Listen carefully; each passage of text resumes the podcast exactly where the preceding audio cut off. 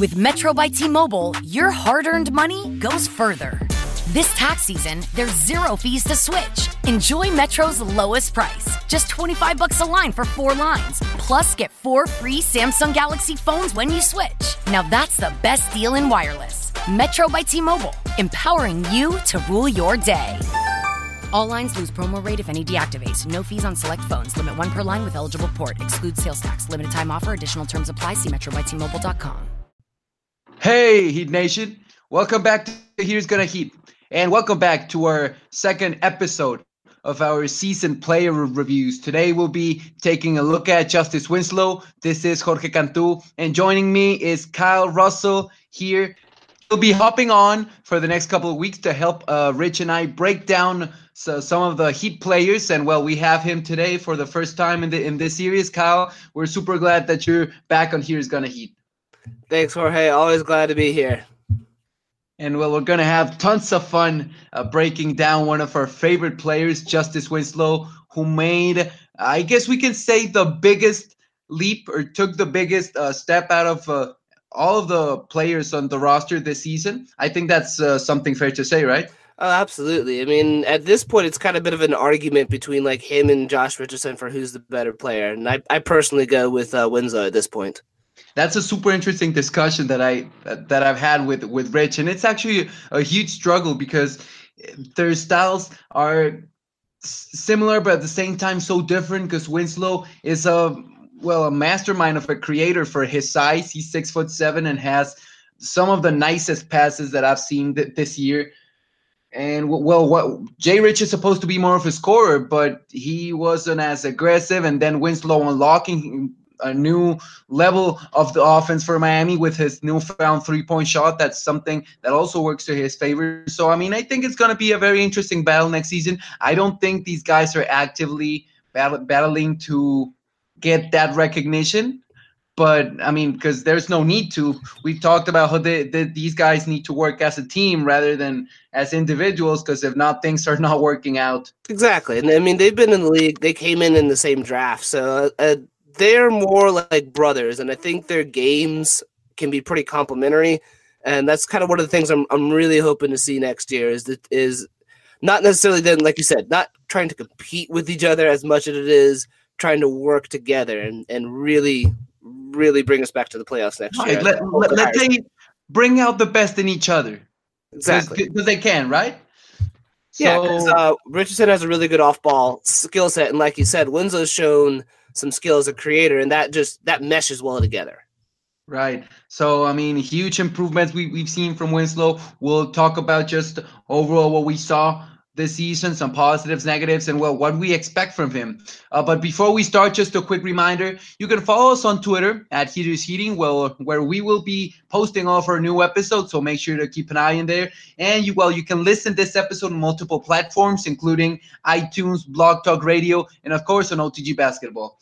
So now let's start with uh, Winslow. Overall, as we said, he took arguably the biggest leap out of uh, players In, in the Heat roster this season, because it's crazy to think that at the beginning of the year, he still didn't know, or it, it still wasn't clear for anyone, maybe not even for Coach Spo, what his role was, because he'd start one game at power forward, and then the next game he'd come off the bench and play, say, fifteen minutes and do nothing. So he was in kind of like a dark place to, be, uh, to begin the season before he uh, turned it around in uh, mid-December, which it was the time that Goran Dragic went down with an injury that kept him out for an extended period, which allowed then Coach Spo decided to uh, go all in on point Justise, and man, did it work. But at the, at first, it was dark. Oh, yeah, no, he his role was extremely inconsistent, which, you know, it it was bad because he, he's a good player. I mean, and he was a top ten pick for a reason back in the twenty fifteen draft. Um, but like you said, yeah, Dragic went down, and got to give credit to Winslow for, for not, for stepping up and taking that role. I mean, it wasn't so much Spo putting it on him as much as it was Winslow almost forcing Spo to say, you know what? No, this is our point guard until Dragic gets back. That's a great point. He's earned it. That, that, that's a great point. And, you know, it's, a, it's interesting to think that um, having a young player on a team with uh, such with as much young talent as Miami does, who didn't know what he was doing. Like, how can you have a fourth-year player entering? Uh, you know, he's he suffered a couple of uh, injuries in the past, so some of his uh, didn't get to play uh, m- most of the time. I, I'm pretty sure it was in his second season, which was uh, cut short due to injury. Yes. So it, it was inconsistent on that side. So coming into your fourth season and still not knowing what your role is, what is expected from you, and what you are going to do once you're on the court. Yeah. That, that, and- that's an issue. That's an issue. And, I mean, of, of course, it's it's super nice that things turned out this way, but who knows what would have what would have happened if Dragic didn't went down with that injury. Would Justise still continue playing inconsistent minutes, not knowing what his role was?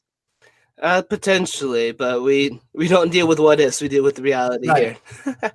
right, but, but but that's just crazy to think. Like, it's it's an actual struggle that uh, some of the young players go through, and I think that's as much of a problem from players as it is from coaching. And, I mean, considering the great coaching staff we have, it's surprising that Winslow didn't really have a role or know what he was really doing. Yeah, and I mean, that was kind of like the, the problem that we've had just in general all year, that we were constantly moving, trying different rotations, a little bit of this, a little bit of that. It's I've had a bit of a hard time, like, kind of figuring out who to put the blame on. I can't tell if it's the front office trying to dictate to Spo or if it's Spo's tinkering too much. Uh, it was it, it made for a, a little bit of a frustrating season, but one of one of the few good things that did come out of that was Justise Winslow getting that opportunity and, and taking control. Now, I think hopefully going into next year, he'll have a bit more of a better defined role because we have a, we have a better idea of what his skills are now. All right. It's just pretty much uh, we know what he does and we know where we want him. It, it's just going to be interesting to see what will happen with, for example, Goran Dragic. Will he be back? Will he opt out of his contract? Will he come back on a team-friendly deal? Then that's where things are going to get interesting because yeah. uh, some people think he should start, and rightfully so, because he's a really good playmaker and a shot maker as well. He can play both on and off the ball. But who knows if playing him besides Winslow is the best for the latter's development, so that that's kind of where the, the dilemma comes in. Yeah, I would hope that at this point, uh, well, then you also got to include that the possibility of Miami making moves in the summer, because um, like for right. example, Riley and, and Spo were even at the uh, the end of the season um, press conferences, they weren't calling Justise Winslow the point guard yet, next year. I think part of that is because they're they're trying to keep open the possibility of maybe making some sort of move in the summer to acquire a superstar to run the points. What I can't think top of my head, maybe like Irving or something like that somehow. So maybe that's why they're not trying to shoehorn him into the uh, point guard position now. But um, at the same time, like if if no moves are made, they they should just come out and say that he's the point guard for next year. Right. I think that that's the best that's the best option we had and the best that can happen for, for his development. And, well, at least we know the uh, that Miami is committed to Winslow uh, on the, well, long, medium term, I guess you want to call it. Yeah. He signed a three-year, thirty-nine million dollars extension that kicks in just at the start of this season. So that uh, assures us that we'll have him at least through the twenty twenty-two season, thanks to the team option on the last year.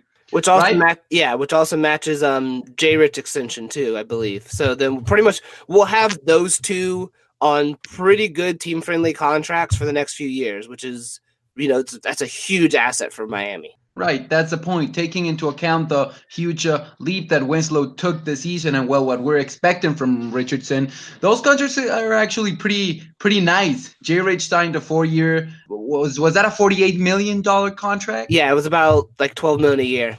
Yeah, so so twelve million a year for J. Rich, thirteen million a, a year for Justise. Those are pretty good contracts, and it's it's good to see Pat Riley get those uh, in the aftermath of signing, well, some of the worst contracts in franchise history in the dreaded summer of uh, twenty sixteen and twenty seventeen. So yeah, but, it was, uh, back was brutal. yeah, the the the salary cap spike, it's what killed not only us, but you can see most of the other teams' contracts, huge contracts to Bismack Biyombo, Timofei Mozgov, Luol Deng. Guys, right? Oh, Luol Deng. How can we forget that one? Joe yeah. Kim Noah. I mean, those cool. guys. they just got in the market at the perfect time. So that's how things went. But I mean, all things considered, um, let's move into the positives of the, from this season of Justise. And well, there's a ton of positives that we can take out from, from him. But uh, I think one of the most, well, one, one of the individuals that stands out the most is uh, his three-point shooting. Of course, he shot a career-high thirty-eight percent of, from three last year, but this season, he doubled the amount of attempts he shot last year. I'm pretty sure that was about at one point eight attempts per game last season, and he took that all the way up to three point nine, almost four threes per game, converting at thirty-seven point five percent rate. So that's a, that's a pretty nice uh, improvement. Yeah, no, it's huge, because that was that was always the big knock last year. Everybody was like, uh, the the critics were like, okay, the shot looks better, but you're doing you're pretty much picking. He was pretty much picking his spots and shooting yes. very like carefully. Um, and then yeah, so then the the next logical step is all right. You have to increase your volume. I didn't think he would double his volume like this and also maintain the percentage. So that was surprising, but obviously I'm glad to see it. Um, and you can really really tell that you know you. You have to guard Winslow on the perimeter. You can't let him catch and shoot. He like it's almost automatic at this point, which is fantastic to see, considering that his big knock when he first came in the league was three-point shooting. Yeah, we love it. And I remember talking about this with Rich early in his career. Every time he was about to spot up for three, all of us would be like, no, no. But then now you see him, and, and you're like, he's um the, the form, it looks, uh, well, it looks beautiful. It it looks nice. It he it, it he looks confident when he's shooting, which I think is one of the most underrated aspects from from shooting. He looks confident, and it seems like he has the green light. So why not? Now the next step will be working on different ways of working through that three-point shot, because it's interesting to note he shot thirty pull-up threes this past season, but but he only made fifteen point six percent of them, which is uh, about four. Four, if I'm not mistaken. I, yeah. I don't have the actual number, but maybe he he made four or five pull-up threes all season. But the rest of his threes, they were all catch-and-shoot opportunities. I mean, just having the catch-and-shoot is huge, because then that's gonna that's gonna help open up passing lanes and driving lanes. It's gonna you know just increase the spacing on the floor. So yeah, like you're you're correct. The catch-and-shoot's good. The pull-ups is definitely something that'll be worked on. But I'm, I honestly, I feel, I feel confident that he can uh, do better with the pull-ups, just based off of what I've seen him do already with just catch and shoot threes. Right. That that's the next step. And here I have the number. He shot exactly two hundred fifty-six three-pointers this year. So considering only thirty of those were pull-ups, and the rest, say some two hundred twenty, two hundred twenty-six, if my math is not working out bad. Yeah. So some two hundred plus catch and shoot threes, and he shot actually forty-one point two percent on those catch and shoot opportunities, which is a pretty good mark and surprising, as you say, considering what we saw from him early in his career. And this is something big. Like I, I don't, I, I can't really re- remark how big this is, because we've seen guys like, of course, I'm going to an extreme, but Ben Simmons, he's a really good and tall and athletic playmaker. But the fact that he doesn't have Well, not even a reliable. He doesn't even have a three-point shot at all. It kills him. So he it would be, try it. Right. So imagine if Winslow was still a twenty-five percent three-point shooter who barely took any attempts. Well, that would be a huge knock on his game. But now the his way, this way, sorry, it forces defenders to actually come out and also defend his uh, three-point shot, because we know he can hit them standstill. Exactly. So it opens up passing lanes, cutting lanes, just a whole nother new level on the offensive side for Miami. And with how much we struggled this year on offense, it's it's really big. Well, we struggle more specifically with uh, spacing. So that's why, like, even, it's not only just good in general, but it also specifically addresses one of Miami's problems. That's a nice point you bring up there. But moving on a little bit, something I also like is that, well, according to Basketball Reference, eighty-two point nine percent of all of his uh, shots came within ten feet of the basket or from three, which means less than twenty percent of his shots, some seventeen point one percent of his shots, if I'm not mistaken, were mm-hmm. well pretty much long twos uh, b- between uh, ten feet and the three-point line. And but we like Yeah, most of those though, uh, watching it were like where there were good spots, like the elbows and stuff like that. Because he had a he had a, a decent pull up game on the elbows going for a little while. Right, that's kind of where I was going to. So we've seen him kind of like pick his spots in the mid range. Exactly, which is smart. I mean, it's definitely we knew, yeah. We already knew he was a smart player, but it's it's been fantastic to see it translate onto the, onto the court so well. And it's such a drastic change, like from being a mess and not knowing what he's doing to being so curve, yeah, well, careful, I guess you can say, on um, on the specific shots he takes, so he doesn't hurt the offense. And that's something big, because so, some of the young players, they just relentlessly put up shots from all around the court, hoping they they'd fall. But it's good to see Winslow buy into uh, well a good shot selection system that Coach Spo has always preached. He's definitely a high I Q player. Oh, without a doubt, which was well that that's what has allowed him to make the move to point guard as a six foot seven forward. Yeah, and along those lines, one of the, the stats that I was really impressed with was just the way that his assist numbers jumped up and his assist percentage too. So yeah. He pretty much about um he dub- almost doubled his uh, assist numbers from two point two to four point four over the year, and then his assist percentage itself. twenty-one point three percent. Ah, yeah, I got it right in front. I'm sorry, I had to steal it. Yeah, no, but that and that goes to the whole point guard thing, and, and what made him succeed in that role so well is that he was doing an extremely good job setting up his teammates, and it wasn't always just you know drive and then kick out or something like that. So sometimes he wouldn't even you know set up a play; he would just pass the ball out and then go spot up somewhere. So yes. he's he's been a very good like uh, team first point guard. Which is something you love to see once again from a young player. And it, it's uh, he's clearly been one of the most uh, impactful players in the rotation. Uh, and and it's, uh, it's just amazing to see. Uh, looking up some more stats here at Cleaning the Glass, which is an amazing site, by the way. The differential, well, the efficiency differential, comparing when Winslow was on the court against off the court, it's uh, six point six points per one. one hundred possessions. That that's a positive, which is well they rank it at an eighty-sixth percentile best mark uh, compared to other forwards. So you can re- really see the impact that Winslow is having on the court. It's uh you know it translates to both offense and defense when when he sits. So th- hopefully this is a call a, call, a wake up call for the Miami organization. You know what? This guy is good. Oh, yeah. We got to continue to de- develop him and retain him and invest a lot of our resources in him. And also just define his role. I mean, that's I think that's the, the biggest takeaway this year is you gave him a role and he succeeded. You can't take I don't you can't take a step back from that. Yeah, we just got to build. We just got to build on that, right? Exactly. So it's uh, it, it was just amazing looking at all the progress that him that yeah, well that, that he made this season. Uh, but of course, not a, not everything is a positive. We also have the, well, some will call it negatives. Some others we, we like to call them areas for improvement, just to exactly. be a little bit more to keep the positive mindset, right? And well, Justise still has some areas. It's well, it's obvious for a player still is young, twenty-three years old. You'll still have some um, not holes, but places where you can be better and help your team. And one of them, and I do want to point at point it out, is uh, well his shooting at the rim. I mean, at, at least compared to other forwards, I'm seeing it here in Cleaning the Glass. He shot fifty-eight percent at the rim, which isn't a bad mark, but considering he's so big and he's usually going up against other guards, of course he gets he's met by the big guys at the rim.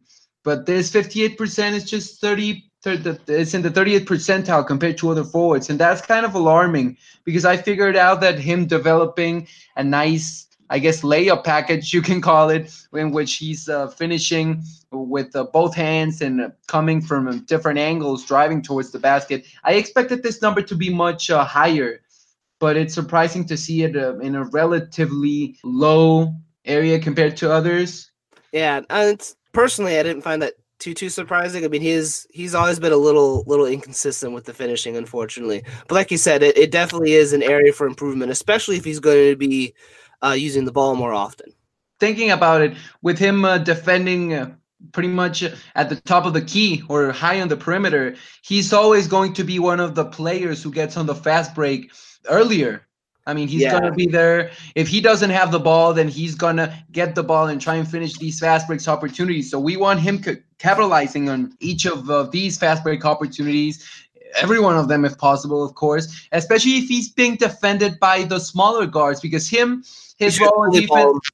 Yeah, but you know, he's when he's playing defense, he'll of course be assigned whatever, a shooting guard. So say uh, the uh, Josh Richardson gets a steal and pushes the ball. Well, the the, the only guy that's going to be there in time, if anyone, at the opposing rim, yeah, well, f- from the opposing team, it's go- it's going to be that same guard that he was defending. Like, there's no way that the opposing center is going to travel all the way to the rim and meet Winslow there. So he needs to make sure that he just gets the best out of every opportunity, especially the easier ones that he gets at the rim, and just continue to develop his inside game, because with him uh, now being a more frequently a ball handler in pick-and-roll situations, it's going to be big for him to attack or even exploit uh, situations at driving to the rim as the pick-and-roll ball handler. Yeah, and it's really just the finishing. Like, he he's getting there. He's getting oh, yes. shots. He's getting good looks. It's just they just – you know, just barely roll off. So it's just, he just needs to be tweaked.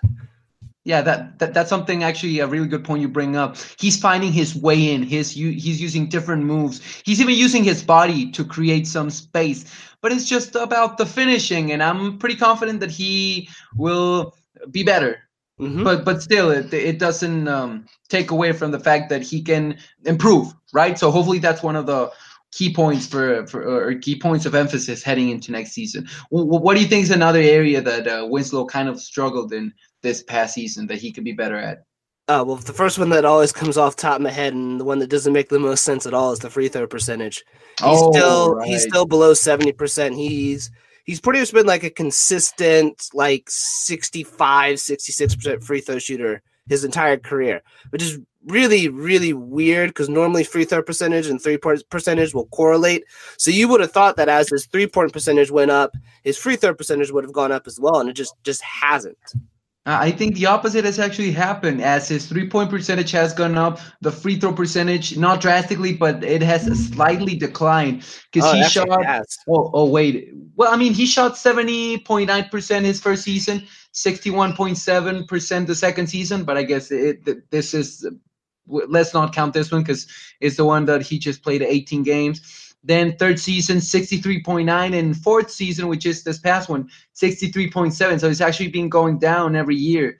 And, well, the red numbers here show that he's uh, near the bottom of the league compared to his peers. And it's um, it's not common to see a forward, uh, well, a guard. But he's playing the guard position mostly, uh, and, and that's uh, what what uh, – will apparently yeah. continue to happen. Well, that's that's not a, that's really not a good mark for a guard or even a forward. No, he's a he's a guard throwing up center free throw percentages. That's a great analogy. I, I like it. But yeah, the good part though is that, you know, kind of that should be easier to fix than than the three point shot. So if he figured yeah. that out, I would feel confident that he can come back next year with a summer of work on it and and do much better. I mean, but he should be at least mid seventies or higher. Yes, I agree. Because then I, I I brought this point up before though, but like, I mean, if you're an opposing defense and you know this person can't shoot, you're going to foul them more often, because you'd rather them you'd rather take the chance of them missing a free throw and getting one, maybe zero points than them getting a good look at the rim. Yeah, so I mean, it's going to limit his game. Just think about a smaller guard. He has to make the business decision. Do I let this guy who is four or five inches taller than me uh, try and drive and get an easy bucket at the rim, or should exactly. I hack? Well, then I guess that that's an easy yeah, decision. Yeah, right now it's easy. Right? You hack him. Right, so um, that's, uh, I guess, one of the other key points of emphasis heading into next season. You got anything else um, you'd like to point out on the negative side? This is This is a, a little nitpicky, um, but the turnovers also kind of alarmed me a little bit. So he about doubled his assists, but he also about doubled his turnovers to two point two a game. But the turnover percentage only went up um, a little bit, from twelve point six percent to fourteen point nine. But still, that it's it's nitpicky in the sense of, like, if you're going to be the point guard, you you always want to limit your turnovers, and you always want to be working on that. No, that's actually a, a great point. And uh, with him becoming, well, the full-time point guard for for the better half uh, of the season, that's another one of the keys, just making sure that he limits the turnovers. And, well, that that's one of the areas in which we struggled the most this season, just uh, losing games because of way too many stupid turnovers, if that's how we want to call it. Oh, yeah. And and it's frustrating, and it's the same with the free throws. Like, you can't be losing games because you uh, because the, the other team forced ten extra turnovers on you, or you can't be losing games because uh, you missed fifteen free throws uh, on a game. You you know what I mean? So it's uh, it's actually all of these um, kind of like, I mean, it's fundamental basketball. Of course, it's much easier said than done once again, but uh, these guys have to be better at it. And, uh, well, I guess with uh, after everything we've discussed, it's uh, it's time to move on to, well, our expectations from Winslow next season. What are you expecting from him heading into the twenty nineteen twenty uh, season? Well, so given that the, how much he's improved already, um, I'm hoping that he continues that trend and can clean up some of the, the easier stuff. It's like the free throw, the purpose, the stuff that we already mentioned. All that shit. Yeah. Easily fixable with a with a good summer of work to put in. So for next year, I actually expect him to, um, and he, he touched on this himself and said that he wanted to, to be this. I expect him to be the leader of the team next year, to may, maybe not necessarily fill into that in that superstar leader role, but definitely take that leadership role for the team, especially for between like the young core of him, Bam, and Josh. I want him to be the leader, and I want him to to really take Miami back to the playoffs. Yeah, it, it makes sense. He has the potential to be the leader both on and off the court. And I think him sharing this uh, leadership role with Jay Rich is uh, really going to be, well, an integral part of this Heat team, well, taking the next step as a whole, not only as individual players, but but as a whole. You know, talking about the other young guys like Bam, like Derrick Jones Junior We want these guys to grow together and uh, build something to which, yeah, to which we, we can hold on for years to come. And I think it's in pretty good hands because Justise and, well, Jay Rich, to a certain extent, too, have shown some really nice early signs of uh, leadership. And, of course, I, I mentioned this with, in, in our last podcast. We talked about Jay Rich. But Dwayne Wade's shoes, damn, they're, they're big. Those are big shoes to fill, right?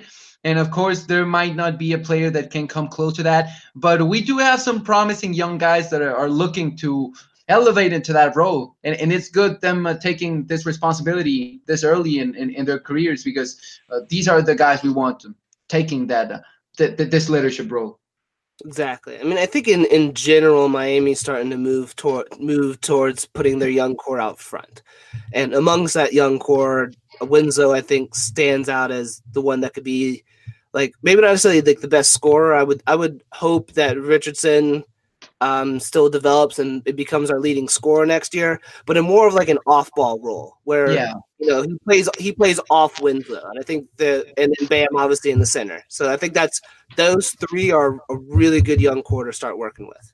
Definitely. And, well, on a personal standpoint, I uh, so, some of my expectations. I do I would like to see Miami not acquiring another guard, especially another point guard. I do want to see Justise as the full-time starting point guard next season, go all in on the young core, because let's face it, that's what we have.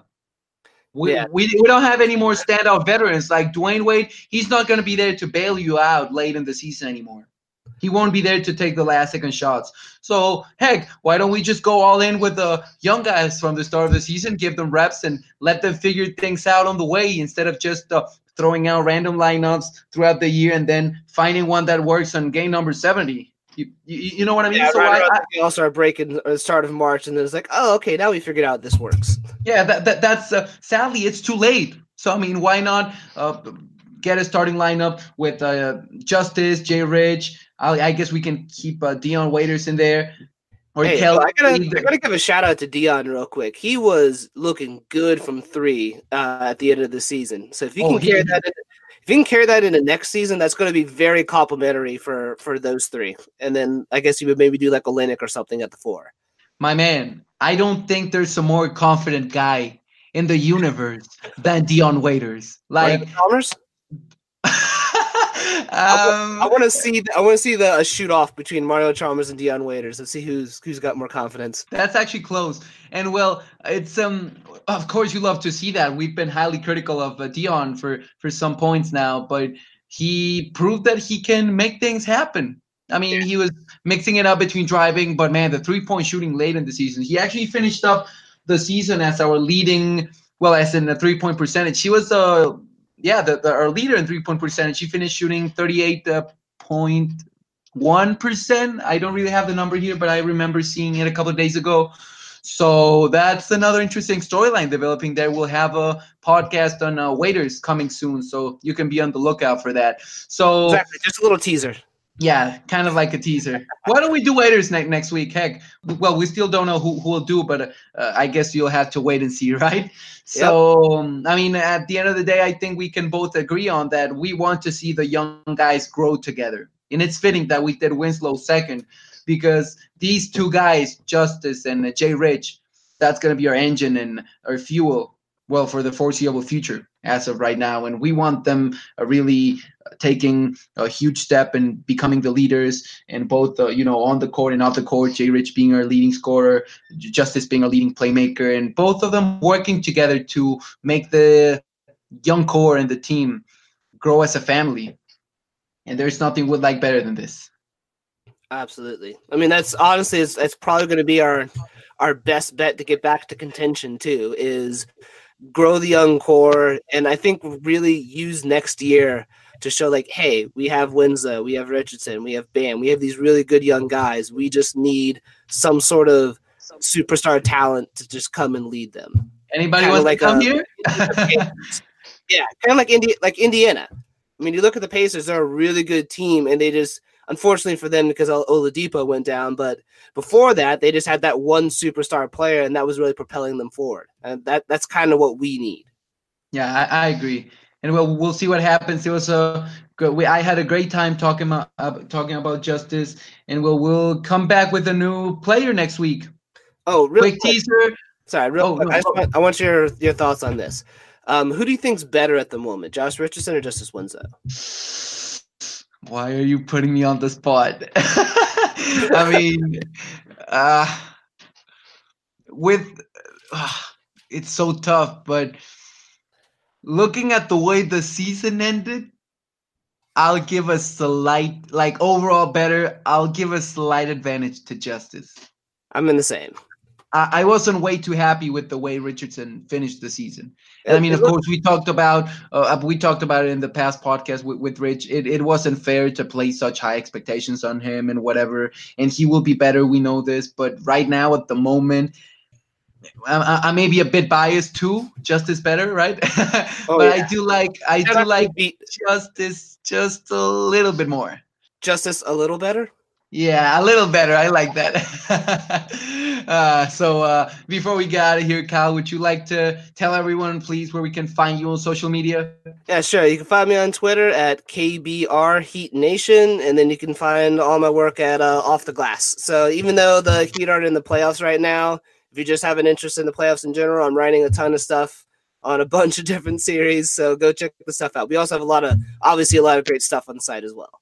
Right. It's a little bit uh Well, sad that we don't have uh, that we don't have a lot of Heat content to talk about in the playoffs, but that doesn't mean that we will stop uh, watching N B A basketball. Of course not. And Kyle's been doing a great job uh, watching all these different series, and he has he had a really interesting article of five thoughts on the O K C Portland Trailblazers series, uh, which uh, I'm of course, once again, I know that this is way beyond the topics that this podcast covers, but uh, I'm pretty sure most of us are general N B A fans anyway. So that's a great article to take a look at, because especially the series, it's getting personal. And, uh, well, we'll have a – I'm pretty sure that the game four will be already on the books by the time this podcast goes up, but it, it looks like it can go to to six or seven games. Oh, yeah, easily. And, well, that that's uh, another great piece of content that Kyle did. Um, of course, you can also find uh, all of my N B A work at uh, Off the Glass.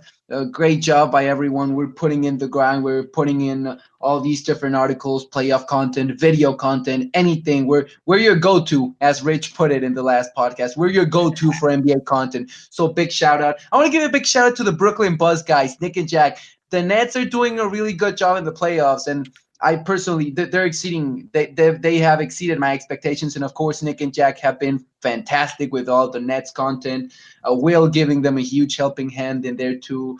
So big shout out to the Nets, big shout out to the Brooklyn Buzz. Overall, big shout out to the O T G Basketball family and the O T G Basketball Podcast Network. Definitely be on the lookout. And well, thanks for listening. Great time talking about Justise. And uh, we'll see you next, uh, well, I, I don't want to say next week. We'll see you on the next episode. Have a great week, Heat family. Good afternoon. Would you like to try a free sample of our double fudge brownie? Oh, sure. Mmm, that's very good. I- I'll just take one more, just to be sure. Yep, still very good. Some things never change, like never being able to take just one free sample. And Geico saving folks lots of money on their car insurance. Mmm, is that macadamia nut I taste? Let me take one more. Sir, mm. Yeah. I thought so. fifteen minutes could save you fifteen percent or more. No one likes unexpected medical emergencies, but MedExpress makes me feel at ease when they happen. What we do is much more than urgent care. At MedExpress, we call it urgent caring. Real patient testimonials portrayed by actors.